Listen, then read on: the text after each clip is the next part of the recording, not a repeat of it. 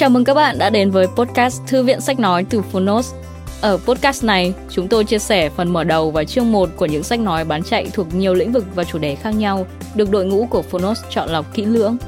Mong là thông qua podcast, các bạn sẽ tìm thấy những quyển sách phù hợp cho bản thân, kiến thức hữu ích cũng như những nguồn cảm hứng cho đời sống tinh thần và sự nghiệp. Podcast Thư viện Sách Nói được phát sóng đều đặn hàng ngày. Mời các bạn cùng đón nghe. Và nếu yêu thích nội dung này, hãy tải ngay ứng dụng âm thanh số và sách nói có bản quyền Phonos để nghe trọn vẹn cuốn sách. Ngoài ra, Phonos còn sở hữu hàng ngàn nội dung hấp dẫn khác như tóm tắt sách, ebook, thiền, chuyện thiếu nhi, chuyện ngủ, nhạc chủ đề, vân vân. Còn bây giờ, hãy cùng lắng nghe chương 1 của cuốn sách hôm nay nhé!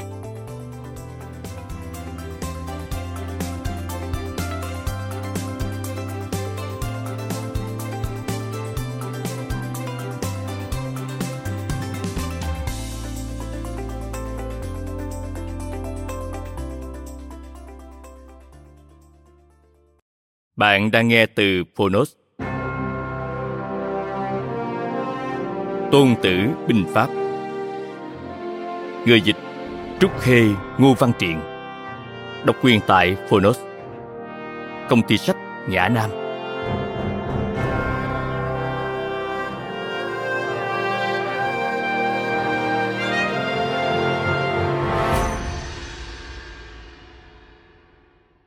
Lời giới thiệu. Trong thế giới sách xưa nay, thật hiếm có cuốn sách nào có được sự vận dụng kỳ lạ như Tôn Tử Binh Pháp. Mặc dù được viết ra với mục đích ban đầu là huấn luyện tướng sĩ đánh trận, nhưng không biết từ bao giờ, những nội dung của Tôn Tử Binh Pháp đã vượt ra ngoài lý thuyết quân sự thông thường. Các lý luận trong sách được áp dụng rộng rãi trong cả kinh tế, ngoại giao, quản lý, thậm chí là cả trong thi đấu thể thao và sách lược đàm phán.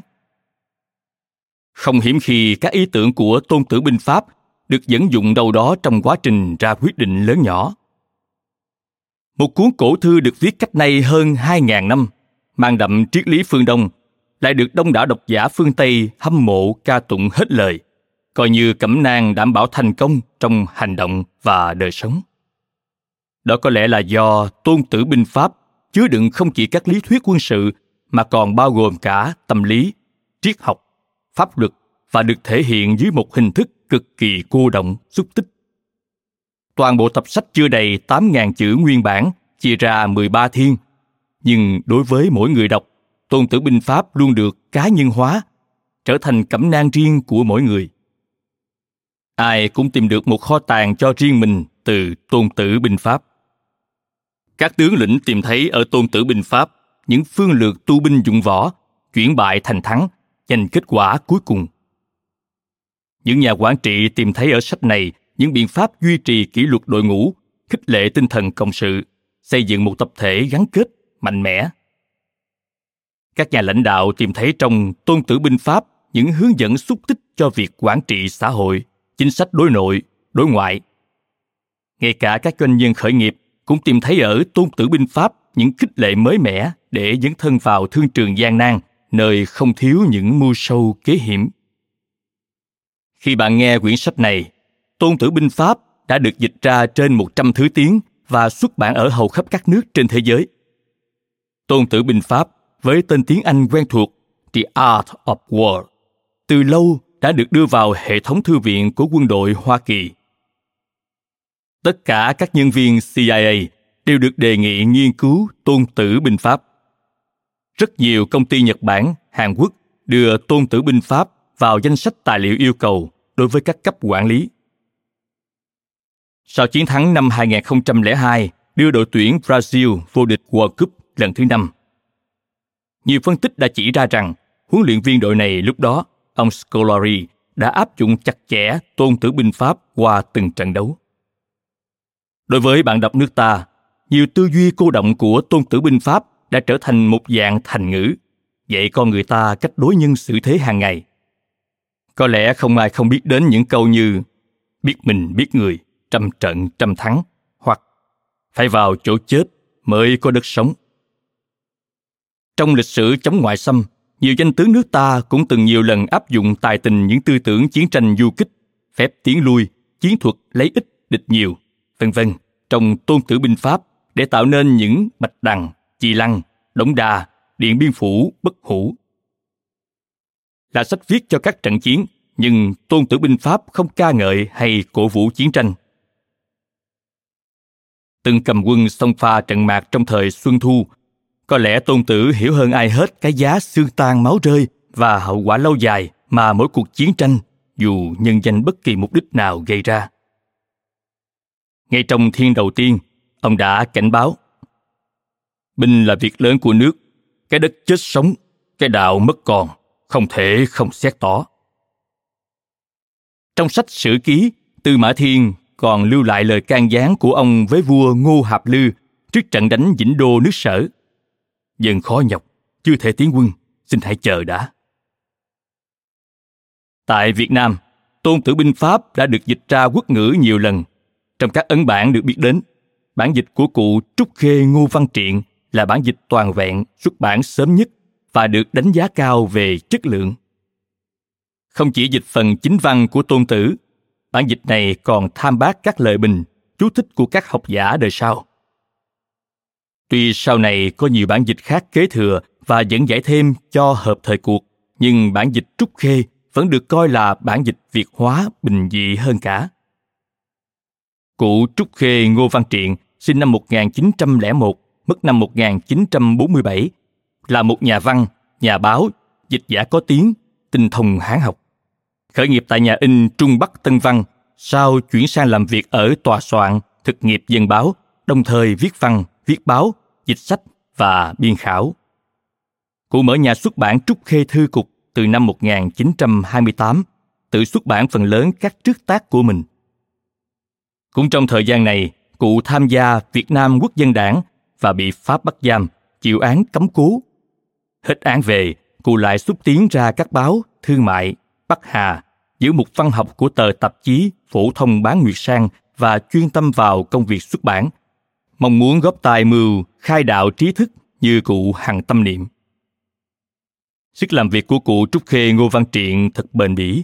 Qua đời khi chưa đầy 50 tuổi, cụ đã để lại gần 100 tác phẩm nhiều thể loại, biên khảo, sáng tác, dịch thuật và rất nhiều bài báo chưa thống kê được hết.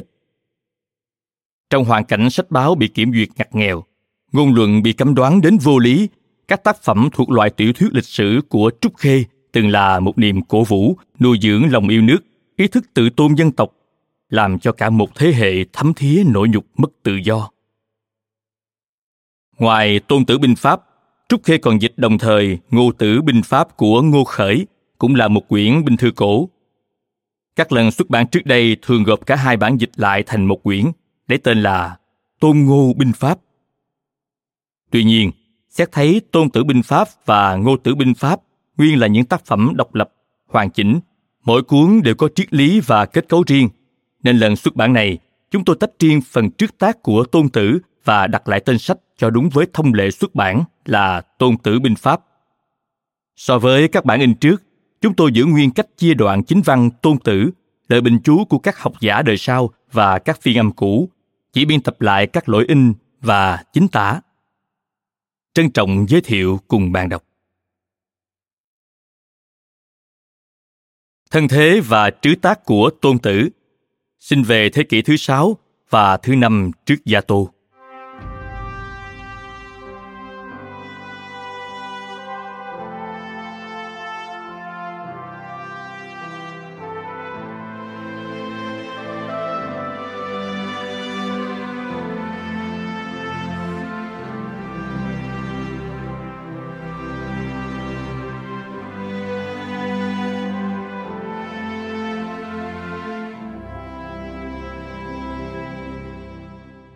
Sách Sử Ký nói, Tôn Tử tên là Vũ, người nước Tề, vì có soạn ra sách binh pháp, được vào ý kiến vua Ngô là Hạp Lư, sau vua dùng làm tướng.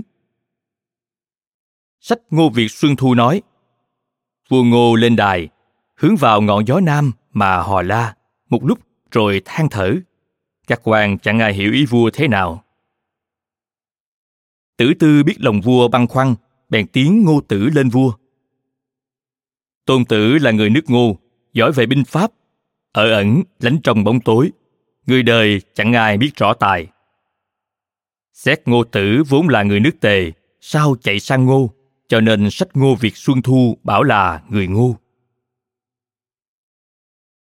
Sách Tính Thị Biện Chứng của Đặng Danh Thế nói rằng: cháu năm đời của kính trọng nước Tề, tên là Thư, làm hoàng đại phu nước Tề, đi đánh nước Cử có công, vua Cảnh Công ban cho họ Tôn, cho ấp Ăn Lộc ở Nhạc Án.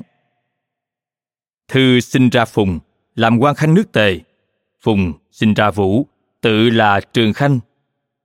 Vì bọn mấy họ Điền, Bảo mưu làm loạn, Vũ phải chạy sang Ngô rồi làm tướng quân. Sách Sử Ký chép, Hạp Lư nói: có thể tạm thử về cách nghiêm quân không? Thư rằng: có thể. Hạp Lư nói: có thể thử bằng những đàn bà không? Thư rằng: có thể. Bèn cho đem thử xem, lấy những mỹ nhân trong cung, ra cả thảy được 180 người. Tôn Tử chia ra làm 2 đội, lấy 2 người thiếp yêu nhất của vua đặt làm đội trưởng, đều bắt phải cầm kích, ra lệnh rằng: các nàng biết trái tim, tay tả, tay hữu cùng lưng của nàng không? Bọn đàn bà nói: biết rồi. Tôn Tử nói: đằng trước thì trông vào tim, bên tả thì trông vào tay tả, bên hữu thì trông vào tay hữu, đằng sau thì trông vào lưng. Bọn đàn bà vâng lời. Ước thúc đã xong, bèn đặt cái phù cái việt, 3 lần ra lệnh và 5 lần nhắc lại, rồi giục họ đi về phía hữu. Bọn đàn bà cả cười. Tôn Tử nói: ước thúc không rõ, hiệu lệnh không tỏ là tội của người làm tướng. Bèn lại 3 lần ra lệnh, 5 lần nhắc lại, rồi giục họ đi về phía tả. Bọn đàn bà lại cả cười. Tôn Tử nói: ước thúc không rõ, hiệu lệnh không tỏ là tội của người làm tướng, nhưng đã tỏ rõ mà không theo đúng phép là tội của binh lính. Bèn muốn chém 2 người tả hữu đội trưởng. Vua Ngô ở trên đài trông xuống, thấy Vũ sắp chém những người thiếp yêu của mình, cả sợ, vội sai người xuống truyền lệnh rằng: quả nhân đã biết tướng quân giỏi sự dùng binh rồi, quả nhân không có 2 người thiếp ấy thì ăn không biết gì là ngon, xin đừng nỡ chém. Tôn Tử nói: thần đã chịu mệnh làm tướng, tướng ở trong quân, có khi mệnh vua cũng không cần nghe theo. Bèn đem chém 2 người đội trưởng, rồi nhắc 2 người vai dưới lên thay, lại ra mệnh lệnh. Bọn đàn bà bấy giờ, tả hữu trước sau quỳ đứng, đều đúng vào khuôn phép mực thước, không ai dám ho he tiếng gì. Tôn Tử bấy giờ sai sứ báo với vua rằng: quân đã chỉnh tề, nhà vua có thể thử xuống coi, rồi tùy nhà vua muốn dùng vào việc gì thì dùng, dẫu bắt họ dẫm vào nước vào lửa cũng có thể được. Vua Ngô nói: thôi, tướng quân hãy lui về nghỉ, quả nhân không muốn xuống xem. Tôn Tử nói: thế là nhà vua chỉ thích nghe nói suông, chứ không biết dùng sự thật. Hạp Lư mới biết Tôn Tử là người giỏi sự dùng binh, sau cùng dùng làm tướng. Nước Ngô sở dĩ phía Tây phá được nước Sở mạnh vào tận Dĩnh Đô, phía Bắc làm cho nước Tề, nước Tấn phải sợ, nước Tiến gọi với chư hầu, là có sức của Tôn Tử dự vào đấy. Sử ký lại rằng: Tôn Vũ lấy tập binh pháp để vào kiến vua Ngô Hạp Lư. Hạp Lư nói: 13 thiên của nhà ngươi, ta đã xem hết cả rồi. Xét sách Sử Ký chỉ nói lấy binh pháp vào kiến Hạp Lư, không nói rõ 13 thiên ấy làm vào hồi nào. Xem ở bài tựa của vua Ngụy Võ, tức Tào Tháo, rằng: vị tướng Ngô Tôn Vũ làm ra 13 thiên binh pháp đem thử vào đám đàn bà, rồi sao được dùng làm tướng.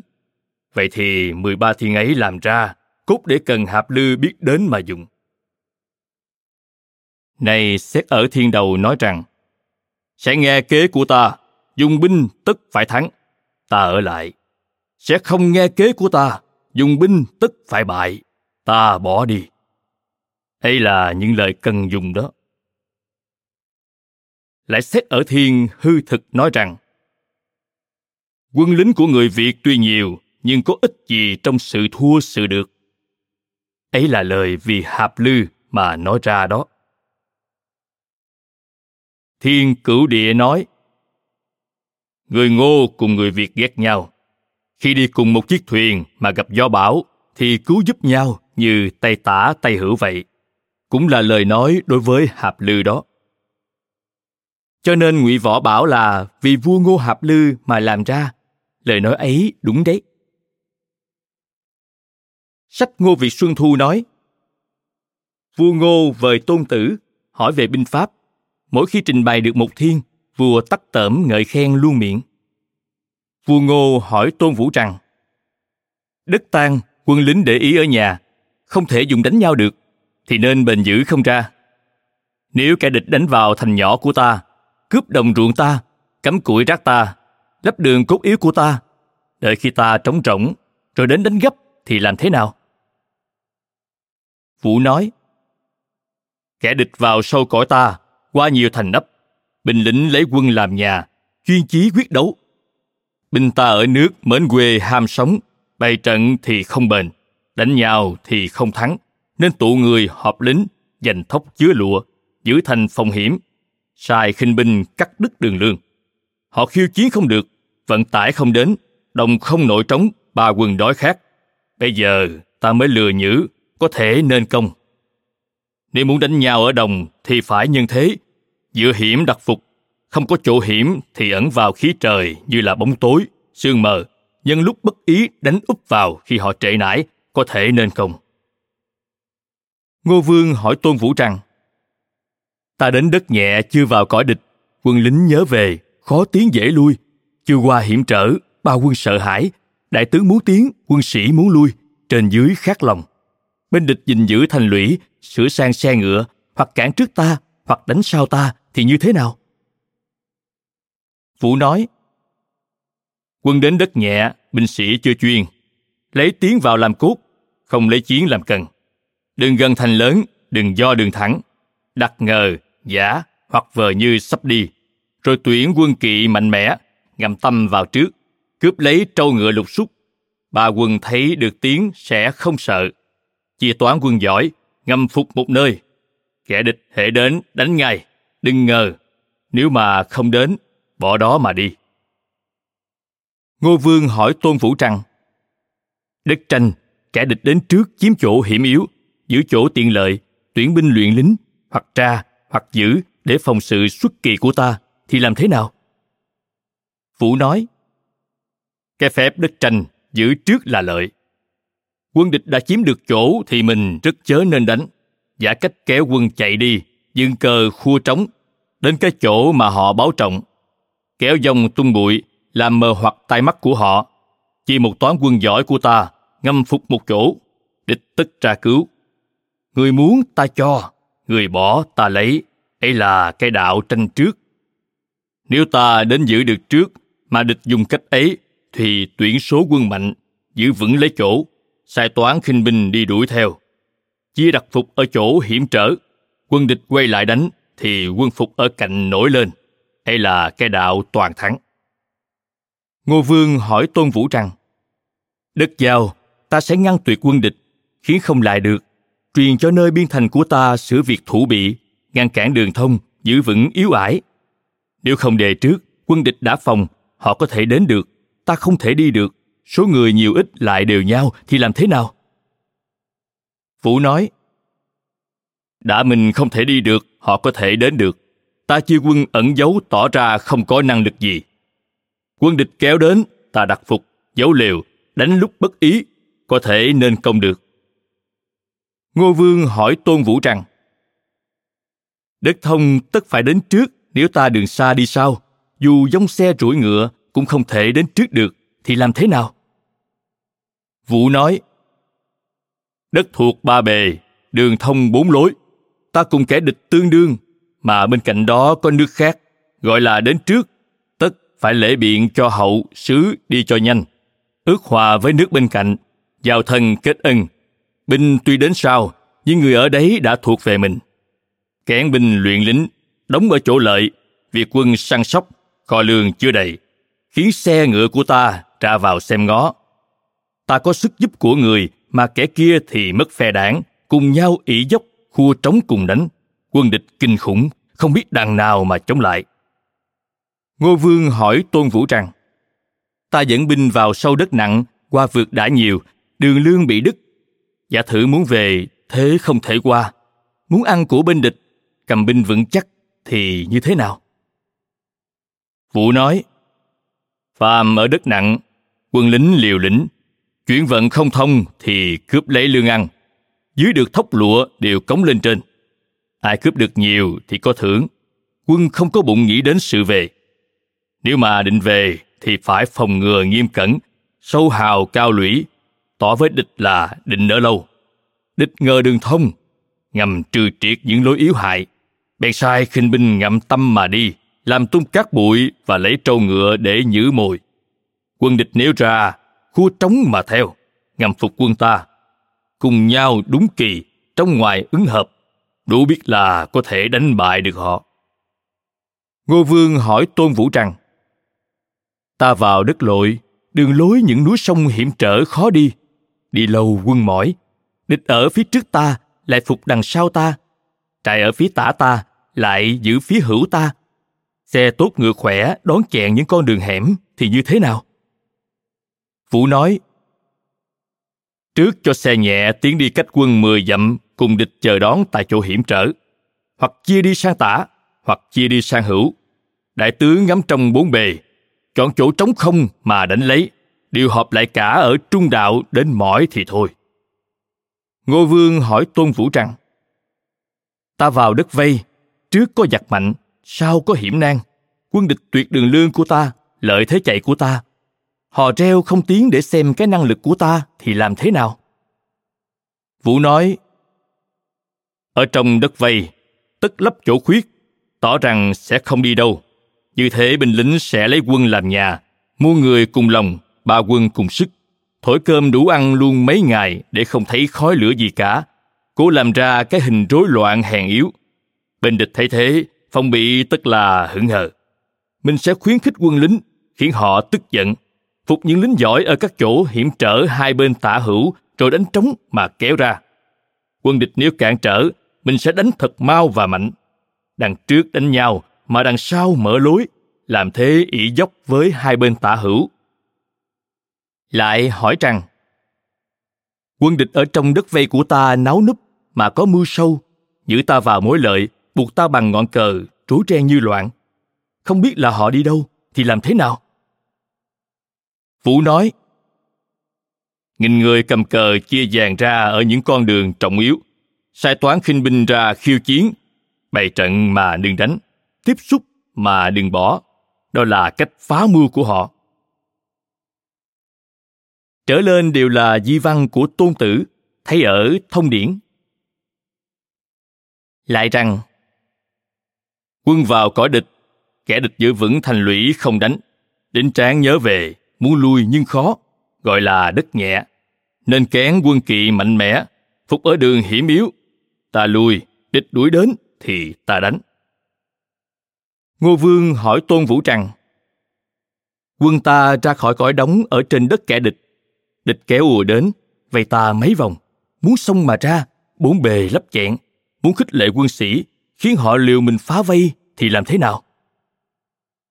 Vũ nói: "Sâu hào cao lũy, tỏ sự gìn giữ phòng bị, yên tĩnh đừng động để giấu cái năng lực của ta. Truyền cho ba quân, tỏ bất đắc dĩ, giết trâu đốt xe, khao thưởng quân sĩ, thiêu hết lương thực, sàn lấp giếng bếp, cắt tóc vứt mũ, dứt bỏ lòng sống. Tướng không mưu khác, quân có chí chết. Đó rồi chuốt giáp, mài dao, gồm khí hợp sức, hoặc đánh hai cạnh, thúc trống hò reo, quân địch cũng sợ, không thể đương nổi. Chia toán binh mạnh đánh gấp đằng sau, ấy là lỡ đường mà tìm sống. Cho nên nói rằng, khốn mà không mưu thì cùng, cùng mà không đánh thì chết." Ngô Vương nói: "Nếu ta vây địch thì như thế nào?"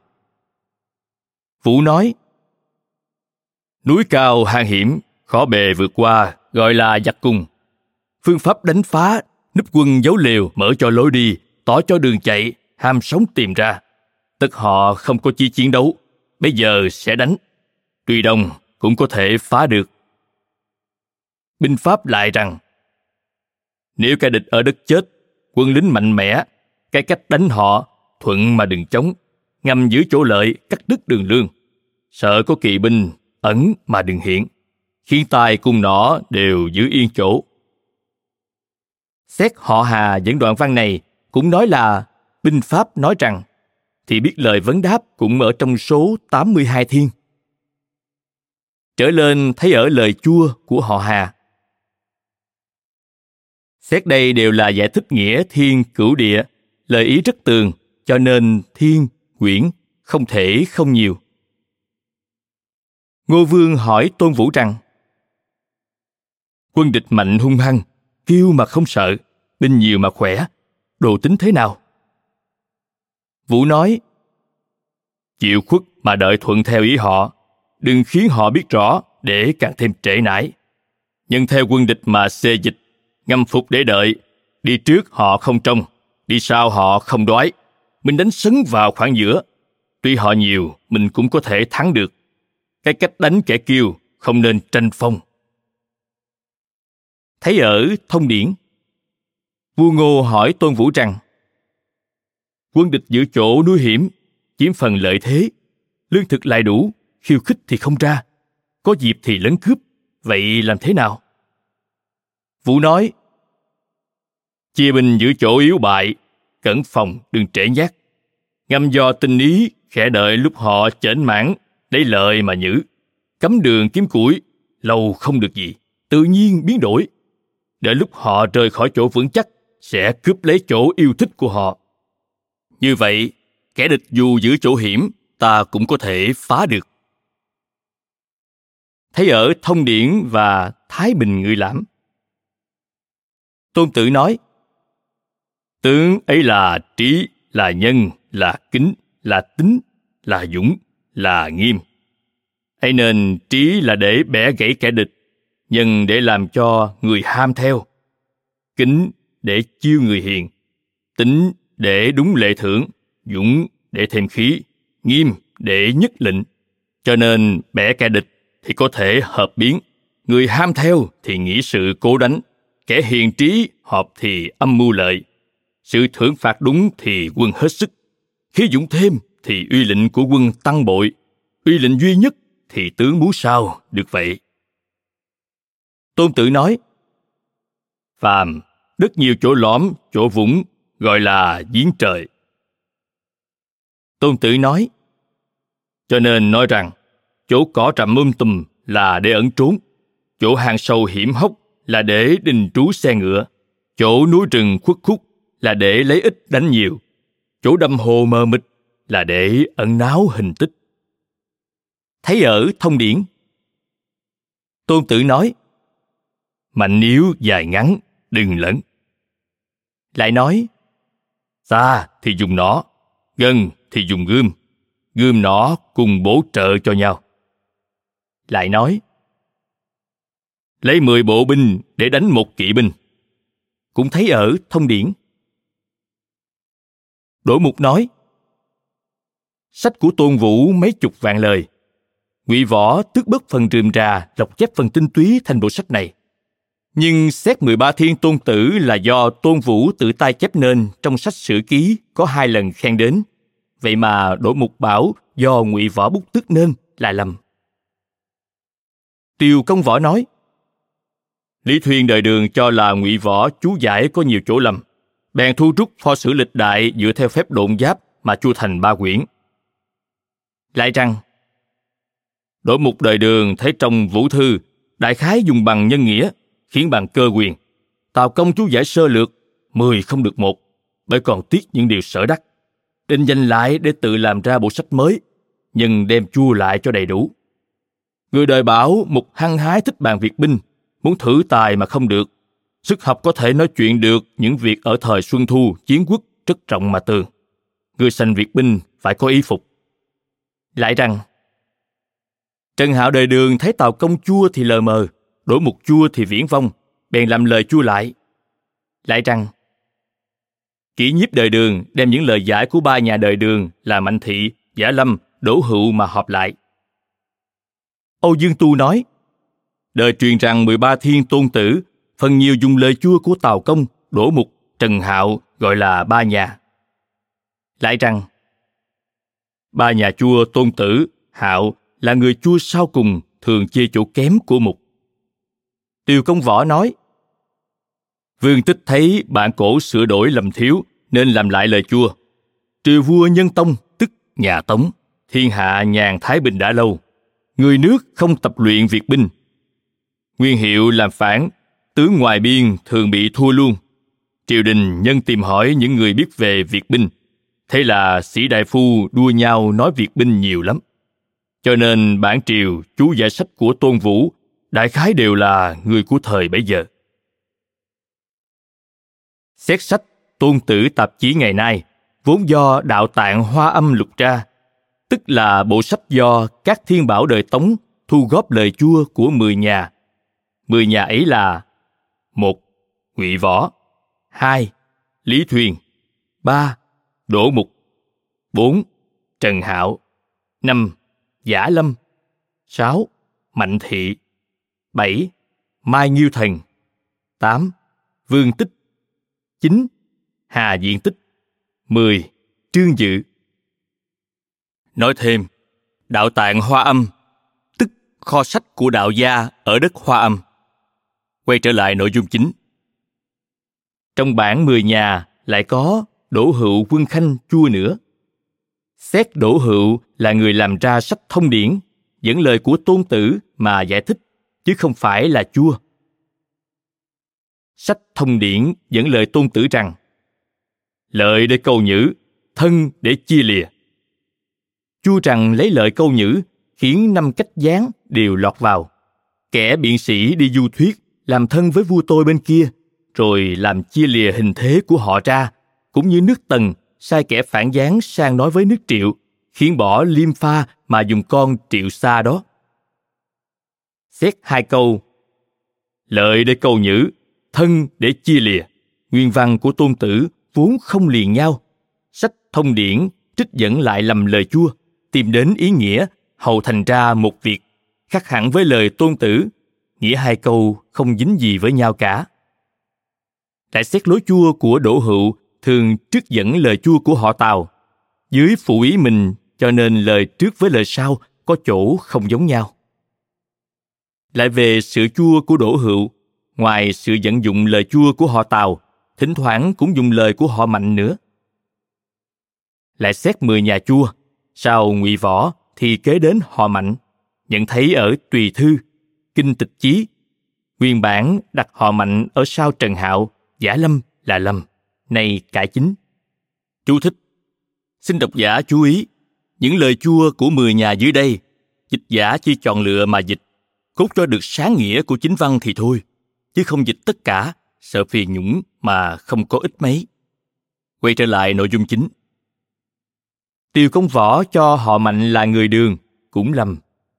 Lại xét Đỗ Hữu, tuy không phải là làm lời chua sách Tôn Tử, nhưng đã vận dụng lời văn không nên đặt ở sau Giả Lâm và ở trước Mạnh Thị, nay đổi đặt ở dưới Mạnh Thị.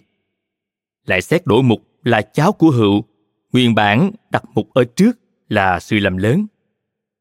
Lại sách Tôn Tử, nguyên bản của Đạo Tạng đề là Tập Chú, bản của họ Chu ở Đại Hưng đề là Chú Giải, nay đổi là Tôn Tử Thập Gia Chú theo sách Tổng Chí. Lược dịch tập Tôn Tử Tự Lục của Tất Dĩ Tuân. Tôn Tử Binh Pháp. 1. Thiên Kế.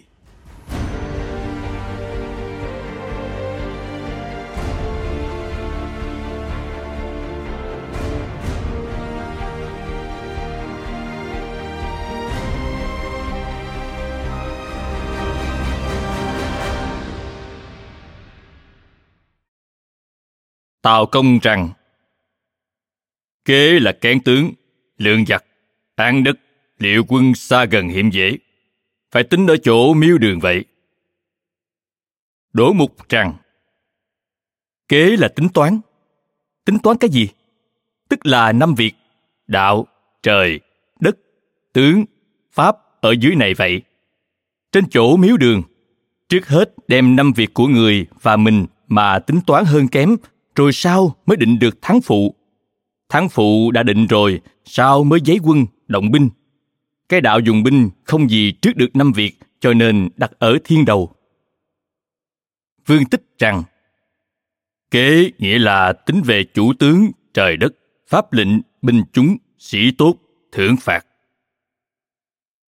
Trương Dự rằng, quân tử nói kế trước định ở trong, rồi sau quân mới ra khỏi cõi, cho nên đạo dùng binh lấy kế làm đầu. Có người nói việc quân cốt ở chỗ ra trận địch rồi tùy nghi mà định liệu. Tào Công lại bảo là tính kế ở chỗ miếu đường là cớ làm sao. Nói rằng tướng hiền hay ngay, địch mạnh hay yếu, đất xa hay gần, binh nhiều hay ít, thế nào lại chẳng phải tính trước. Đến lúc hai quân gặp nhau, biến động cùng ứng thì ở như viên tướng phải biết định liệu, chứ không có thể tính trước được. Tôn Tử nói, binh là việc lớn của nước. Đỗ Mục rằng, chuyện nói việc lớn của nước ở tế tự và binh nhung. Trương Dự nói, nước yên hay nguy là ở binh, cho nên giảng võ luyện binh, thực là việc trước hết.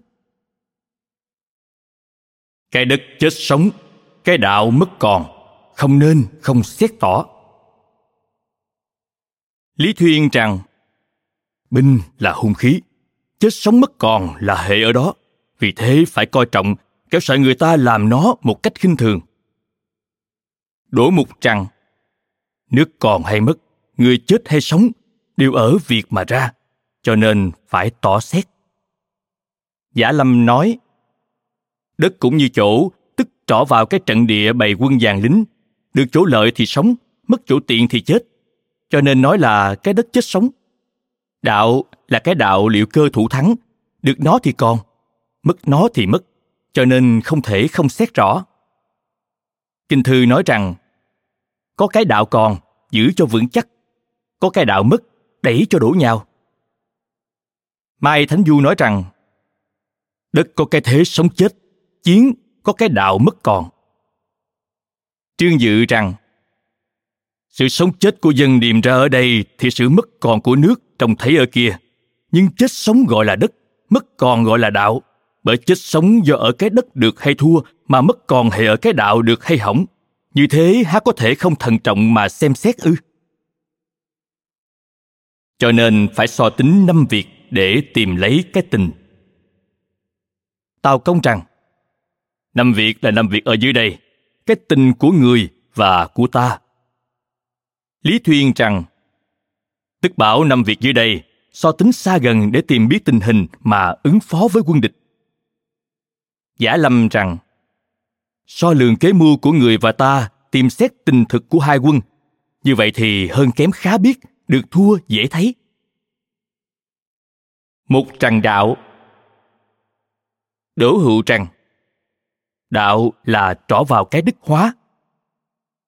Trương Dự rằng, đạo là cái ân tính để sai khiến dân. Hai tràng trời. Đỗ Hữu rằng, trời là trỏ vào sự che chở. Trương Dự rằng, trời là nói trên thuận thời trời. Ba tràng đất. Đỗ Hữu rằng, đất là trỏ vào sự từ ái. Trương Dự rằng, đất là nói dưới biết lợi đất. Bốn tràng tướng. Đỗ Hữu rằng, tướng là trỏ vào sự kinh lược. Trương Dự rằng, tướng là nói sự ủy nhiệm người hiền năng. Năm tràng pháp. Đỗ Hữu rằng, pháp là trỏ vào sự đặt để. Đỗ Mục rằng, ấy gọi là năm việc đó. Vương Tích rằng, ấy là năm việc phải so tính đó. Này cái đạo dùng binh, phải cốt nhân hòa làm gốc, thiên thời cùng địa lợi thì là phần giúp thêm. Ba điều ấy đã đủ rồi, sao mới bàn việc cất binh? Binh cất tất tướng phải giỏi, tướng giỏi rồi, pháp lệnh mới đầu ra đấy. Ấy Tôn Tử xếp đặt cái thứ tự trên này là ý thế đó. Trương Dự rằng, tiết chế nghiêm minh, này tướng cùng pháp ở cuối 5 điều. Cớ vì phàm cất quân đi đánh kẻ có tội, trên chỗ miếu đường, trước phải xét ân tính hậu hay bạc, sao phải tính thiên thời thuận hay nghịch, thứ rồi xem địa hình hiểm hay dễ. Ba điều ấy đã đủ rồi, sao mới sai tướng đi đánh? Binh đã ra khỏi cõi thì pháp lệnh phải theo cả ở viên tướng. Ấy cái thứ tự như vậy đó. Đạo là khiến dân đồng ý với người trên. Trương Dự rằng, lấy ân tính đạo nghĩa mà phổ trị quần chúng thì ba quân một lòng, vui vẻ theo sự sai dùng của người trên. Kinh dịch nói, làm vui lòng người để xông vào sự khó, dân quên cả chết. Cho nên có thể cùng họ chết, có thể cùng họ sống mà dân không sợ nguy. Tào Công rằng, tức bảo là lấy giáo lệnh mà dẫn đạo mọi người, nguy nghĩa là nguy nghi. Đỗ Hữu rằng, tức bảo là lấy chính lệnh mà đưa dắt, lấy lễ giáo mà so tài. Nguy tức là nghi, trên có điều nhân ban ra, dưới có liều mạng mà không tiếc. Cho nên có thể cùng ở với nhau trong lúc mất còn mà không sợ sự khuynh nguy, cũng như thành Tấn Dương bị vây, bếp chìm mà còn có cốc. Người ta không ai có lòng phản bạn ngờ vực gì cả. Chú thích: sách Quốc ngữ chép, Tương Tử chạy đến Tấn Dương, quân Tấn vây mà tháo nước vào thành. Tuy bếp chìm mà còn có cốc, dân không có ý làm phản. Quay trở lại nội dung chính. Đạo là trở vào nhân nghĩa. Lý Tự hỏi Tuân Khanh về việc binh. Khanh thưa rằng, kìa nhân nghĩa là để sửa chuốt chính trị sửa chuốt thì dân thân với người trên, vui với vua chúa, coi khinh sự chết. Tuân Khanh lại trả lời vua Hiếu Thành Vương nước Triệu trong một cuộc nói chuyện về việc binh rằng, trăm tướng một lòng, ba quân cùng sức, bề tôi đối với vua chúa, người dưới đối với người trên như con thờ cha, em thờ anh, như cánh tay chèo chống cho đầu mắt, che chở cho ngực bụng. Như thế mới có thể khiến họ cùng trên đồng lòng, chết sống cùng nhịp mà không sợ gì sự nguy nghi. Giả Lâm rằng, tướng biết lấy đạo làm lòng cùng với người chung sự sướng khổ thì lính tráng phục tự nhiên đồng lòng với người trên, khiến cho quân lính mến ta như cha mẹ, coi địch như cừu thù. Phi có đạo không thể nào được. Hoàng Thạch Công nói, phải đạo thì thịnh, lỗi đạo thì mất. Trời là nói về thời tiết âm dương nóng lạnh. Tào Công rằng, thuận theo trời làm việc đánh tội, phải nhưng theo khí tiết, âm dương 4 mùa. Cho nên sách Tư Mã Pháp nói, mùa đông, mùa hạ không giấy quân, là để tỏ sự thương dân vậy. Đỗ Hữu rằng, tức bảo là thuận trời làm việc đánh tội, nhưng theo khí tiết cứng mềm của âm dương 4 mùa. Cho nên sách Tư Mã Pháp nói, mùa đông, mùa hạ không giấy quân, là để gồm yêu mọi người, để như mưa nhỏ gọi quân, làm cơ tất có thắng. Gió xoáy xô đụng, đường xa mà vô công. Mây giống như đàn dê, cái điềm tất chạy. Khí như hưu sợ, cái thế tất thua. Mây hơi ra khỏi lũy, màu đen màu đỏ chàm quân, đều là điềm thất bại. Tựa khói mà không phải khói, đó là mây lành tất thắng. Tựa mù mà không phải mù, đó là khóc quân tất bại. Mới biết sự chiêm nghiệm gió mây có đã từ lâu. Lý Thuyên rằng, ứng trời thuận người, nhân thời chống giặc. Đất là nói về xa gần, hiểm dễ, rộng hẹp, chết sống. Tào Công rằng, nói lấy cái hình thế của chính chỗ đất khác nhau, nhân thời liệu định để thu lấy phần lợi. Lời bàn có ở trong Thiên Cửu Địa. Mai Nhiêu Thần rằng, Đó là nói sự phải biết cái lợi hại của hình thế. Phàm dụng binh, trước hết phải biết hình đất. Biết xa gần thì có thể tính được cái kế đường cong đường thẳng. Biết hiểm dễ thì có thể tính được cái lợi quân bộ, quân kỵ. Biết rộng hẹp thì có thể liệu được cái cách dùng ít, dùng nhiều. Biết chết sống thì có thể hiểu được cái thế nên đánh, nên tản. Tướng là nói về trí, tính, nhân, dũng, nghiêm. Tào Công rằng, tướng nên có đủ 5 đức ấy. Đỗ Mục rằng, đạo của Tiên Vương lấy nhân làm đầu. Bọn của nhà binh dùng trí làm trước. Bởi trí thì hiểu cơ quyền, biết biến thông. Tính thì không nghi ngờ về sự thưởng phạt. Nhân thì yêu người mến vật, biết sự cần lao. Dũng thì quyết thắng thừa thế, không chịu lần lửa. Nghiêm thì lấy uy hình mà làm cho ba quân nghiêm túc. Thần Bào từ nước Sở sang xứ nước Việt. Vua Câu Tiễn nước Việt sắp sang đánh Ngô. Nhân hỏi về chiến trận. Thần Bào từ thưa rằng, nay chiến trận lấy trí làm đầu, thứ đến nhân, thứ đến dũng. Không trí thì không biết hết được tình dân, không thể lượng tính được sự đông vắng ở trong thiên hạ. Không nhân thì không thể cùng ba quân chịu chung cái nạn đói khát vất vả. Không dũng thì không thể đoán định được điều ngờ để nảy ra kế lớn.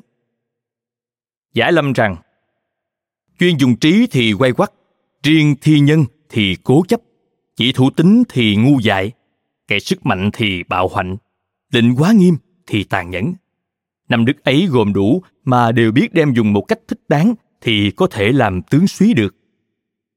Vương Tích nói, trí thì thấy trước khi việc chưa xảy mà không hoặc, biết mưu toan mà thông quyền biến. Tính thì hiệu lệnh đúng mực, nhân thì tử tế và yêu thương, thu được lòng người. Dũng thì hăm hở vì nghĩa mà không sợ, biết quả đoán. Nghiêm thì lấy uy nghiêm mà làm cho lòng người không dám trễ nải. 5 điều ấy cùng bổ trợ lẫn nhau, không thể thiếu được điều nào cả. Cho nên Tào Công nói, làm tướng nên đủ 5 đức ấy. Pháp là nói về khúc chế, quan đạo, chủ dụng. Tào Công nói, khúc chế là những thể lệ về bộ khúc, cờ phướng, chiên trống. Quan là trăm quan, đạo là đường lương, chủ dụng là khoản phí dụng của những cánh quân chủ yếu. Lý Thuyên nói, khúc là bộ khúc, chế là tiết độ, quan là tước thưởng, đạo là đường, chủ là coi giữ, dụng là đồ dùng của quân, đều là những phép thường trong một đạo quân do viên tướng phải săn sóc đến. Trương Dự rằng, khúc là bộ khúc, chế là tiết chế, quan là nói sự chia ra những chức phó tướng, đạo là đường vận tải lương thực, chủ là người coi giữ những đồ dùng của quân, dụng là tính toán những vật phí dụng. 6 điều ấy là cốt yếu của việc dùng binh, cần phải xử trí cho phải phép. 5 việc ấy chẳng ai là chẳng nghe, hễ biết thì thắng, chẳng biết thì chẳng thắng. Tào Công rằng, cùng nghe 5 việc ấy, nhưng hễ biết cái lẽ biến của nó thì thắng. Trương Dự rằng, trở lên 5 việc, người người cùng nghe, nhưng hễ hiểu cho cùng cái lẽ biến của nó thì thắng, không thế thì bại. Cho nên phải so lường để tính toán mà tìm lấy cái tình. Tào Công rằng, tìm lấy cái tình tức là cái tình hình được thua. Vương Tích rằng, phải biết cho hết. Nói tuy đã biết cả 5 việc, nhưng phải đợi 7 điều tính toán dưới này mới hiểu hết được tình hình. Trương Dự nói, trên đã bày 5 việc, từ đây trở xuống mới so sánh sự hơn kém của người với mình để dò tìm cái tình trạng thua được. Rằng, chủ bên nào hay? Đỗ Mục rằng, nói chủ của bên ta và của bên địch, ai biết xa kẻ nịnh, gần người hay, dùng người mà không ngờ. Vương Tích rằng, cũng như Hàn Tín nói, Hạng Vương có cái khỏe của kẻ thất phu, có cái nhân của người đàn bà. Danh tuy là bá chủ, nhưng thực thì mất lòng thiên hạ. Tướng bên nào giỏi? Tào Công rằng: trở vào đạo đức trí năng. Đỗ Mục rằng: tướng bên nào giỏi, tức như trên, nói trí, tính, nhân, dũng, nghiêm. Chẳng hạn như Hán Cao Tổ liệu chừng tướng Ngụy là bá trực, không thể đương được với Hàn Tín. Trời đất bên nào được? Tào Công, Lý Thuyên đều rằng: trời đất là nói thiên thời và địa lợi. Đỗ Hữu rằng: xem chỗ hai quân chiếm cứ, biết bên nào được thiên thời địa lợi. Pháp lệnh bên nào hành? Tào Công rằng: nói đặt ra pháp lệnh, không ai dám phạm, hễ phạm vào thì tất phải giết. Mai Nhiêu Thần rằng: lấy pháp để so bằng mọi người, lấy lệnh để duy nhất mọi người. Trương Dự rằng: Ngụy Giáng giết Dương Can, Nhương Thư chém Trang Giả, Lã Mông giết người làng, Ngoạ Long chém Mã Tốc. Nay xem sự đặt ra không ai dám phạm, phạm vào thì tất giết. Bên nào làm được đúng như thế? Binh lính bên nào mạnh? Đỗ Mục rằng: trên dưới hòa đồng, hăng hái đánh trận là mạnh, lính nhiều xe lắm là mạnh. Trương Dự rằng: xe bền ngựa tốt, lính khỏe gươm sắt, nghe trống mà mừng, nghe chiên mà giận. Xem bên nào được như thế. Tướng tá bên nào luyện? Trương Dự rằng: cái phép ly hợp tụ tán, cái lệnh ngồi đứng tiến lui, xem bên nào tập luyện thông thạo. Thưởng phạt bên nào phân minh? Đỗ Hữu rằng: thưởng người thiện, phạt người ác, xem bên nào được phân minh. Cho nên Vương Tử nói: thưởng vô độ thì phí mà không có ân gì, phạt vô độ thì giết chẳng có uy gì. Đỗ Mục rằng: thưởng không quá, phạt không lạm. Trương Dự rằng: người nên thưởng thì tuy thù oán cũng ghi công, người nên phạt thì tuy cha con cũng bắt lỗi. Ta do đó mà biết sự thua được. Tào Công rằng: đem bảy việc ấy ra so tính, sẽ biết được sự thua được. Trương Dự rằng: bảy việc đều hơn thì chưa đánh đã thắng trước, bảy việc đều kém thì chưa đánh đã bại trước. Cho nên thắng bại có thể biết sẵn được. Tính điều lợi để nói đã được nghe theo, bèn làm ra cái thế để giúp ở ngoài. Tào Công rằng: ngoài là nói ở bên ngoài phép thường.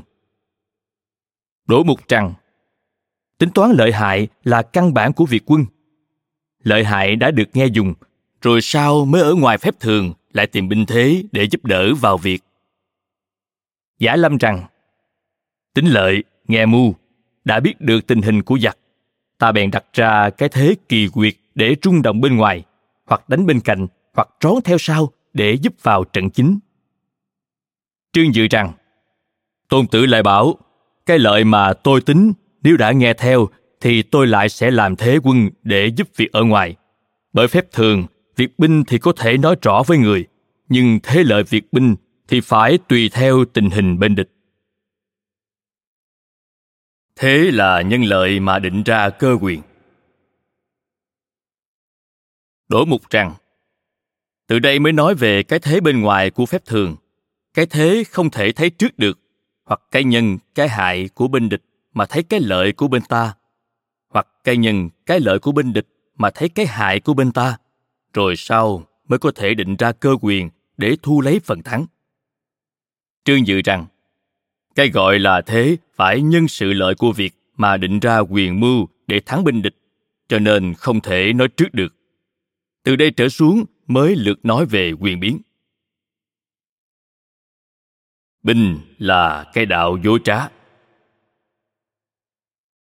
Tào Công rằng, việc binh không có cái hình nhất định, lấy sự dối trá làm đường đi.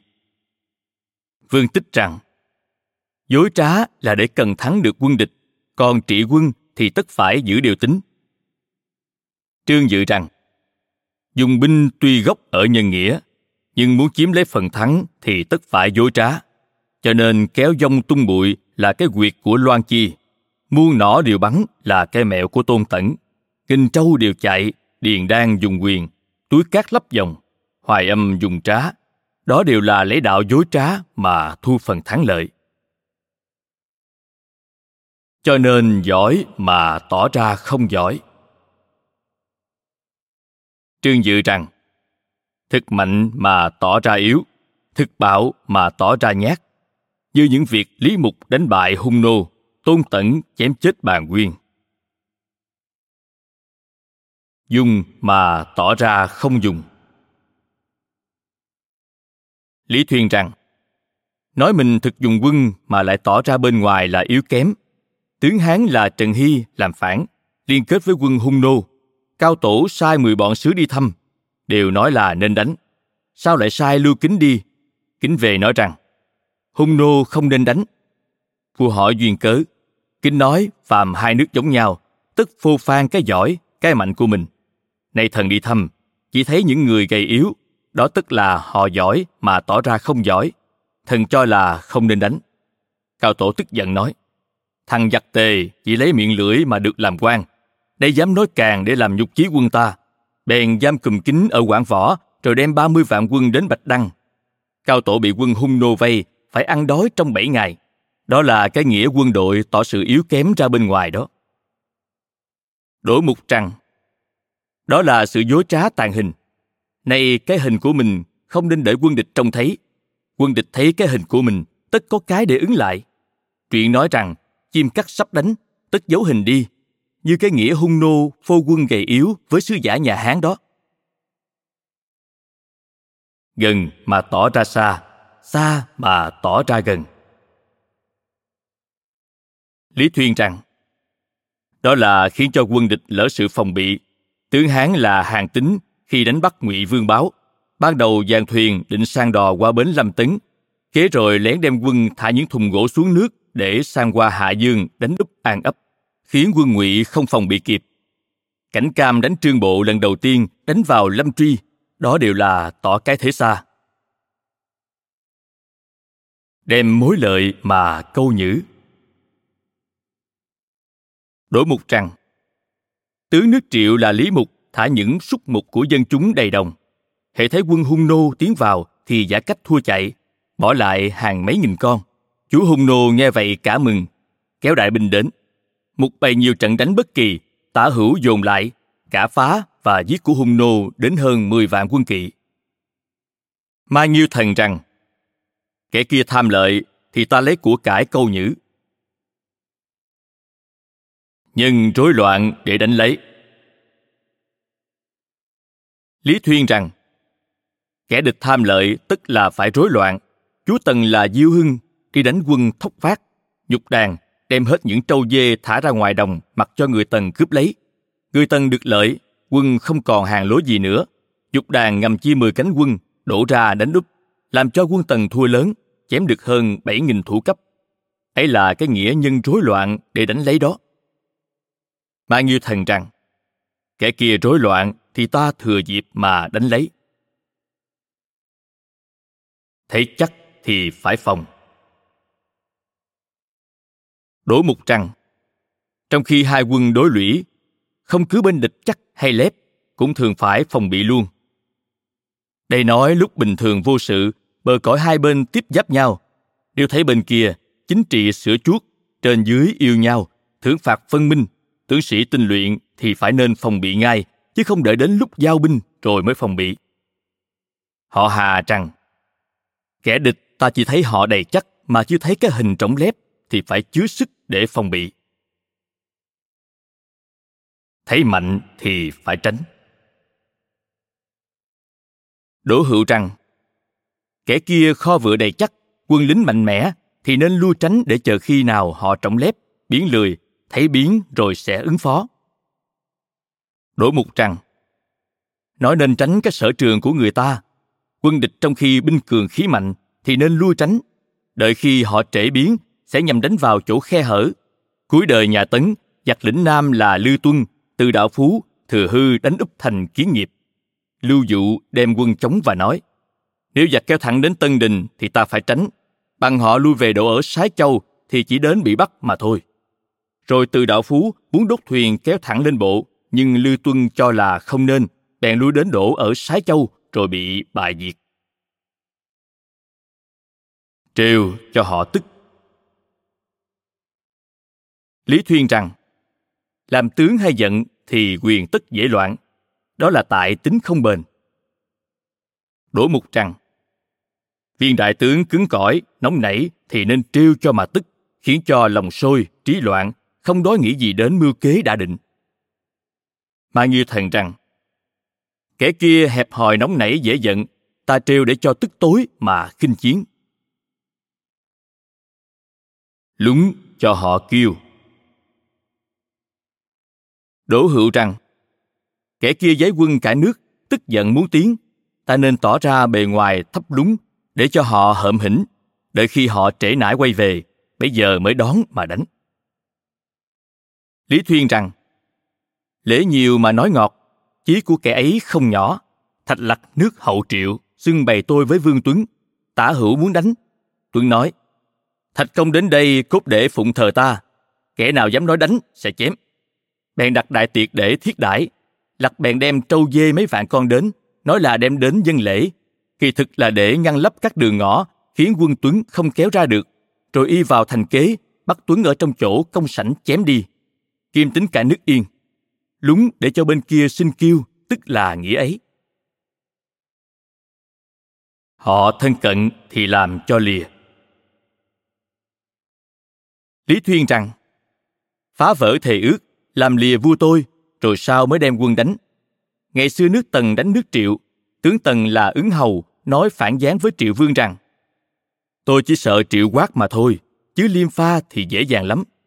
Triệu Vương tưởng thực, bèn dùng quát thay pha, nhân thế bị Tần đánh thua, chôn sống quân Triệu đến 40 vạn ở Trường Bình, tức là nghĩa ấy. Đỗ Mục rằng, nói bên địch nếu trên dưới yêu nhau, thì nên lấy mối lợi to đúc lót để làm ly gián. Trần Bình nói với Hán Vương rằng, nay những bề tôi thân thiết của Hạng Vương chẳng qua có bọn Á Phụ, Chung Ly Muội, Long Thư, Chu Ân mấy người. Đại vương nếu chịu thực dùng mấy vạn cân vàng làm chia lìa vua tôi họ, họ tất từ bên trong giết nhau. Hán nhân thế cất quân sang đánh thì chắc là diệt được nước Sở. Hán Vương cho làm phải, bèn đem 4 vạn cân vàng giao cho Trần Bình, sai đi làm phản gián. Hạng Vương quả ngờ Á Phụ, không đánh gấp để hạ Huỳnh Dương. Hán Vương bèn chạy trốn được. Đánh chỗ không phòng bị, ra chỗ bất thình lình. Tào Công rằng, đánh lúc họ trễ nải, ra chỗ họ trống trải. Họ Mạnh rằng, đánh lúc họ trống trải, chụp lúc họ trễ nải, khiến kẻ địch không biết đâu mà chống cự. Cho nên nói rằng, việc binh lấy vô hình làm giỏi.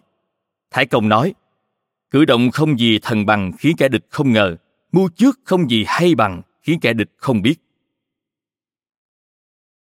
Đó là những cách để đi đến sự thắng trận của nhà binh, không thể truyền trước được.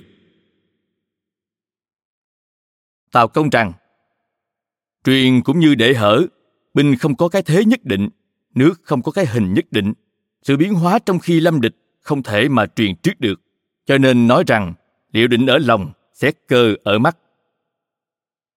Đỗ Mục rằng, truyền là nói, đây nói những điều kể ở trên này, đều là những mưu trước dùng binh thủ thắng, vốn không phải là phép tắc nhất định, tất phải thấy hình của quân địch rồi mới có thể thi vi, không nói trước được.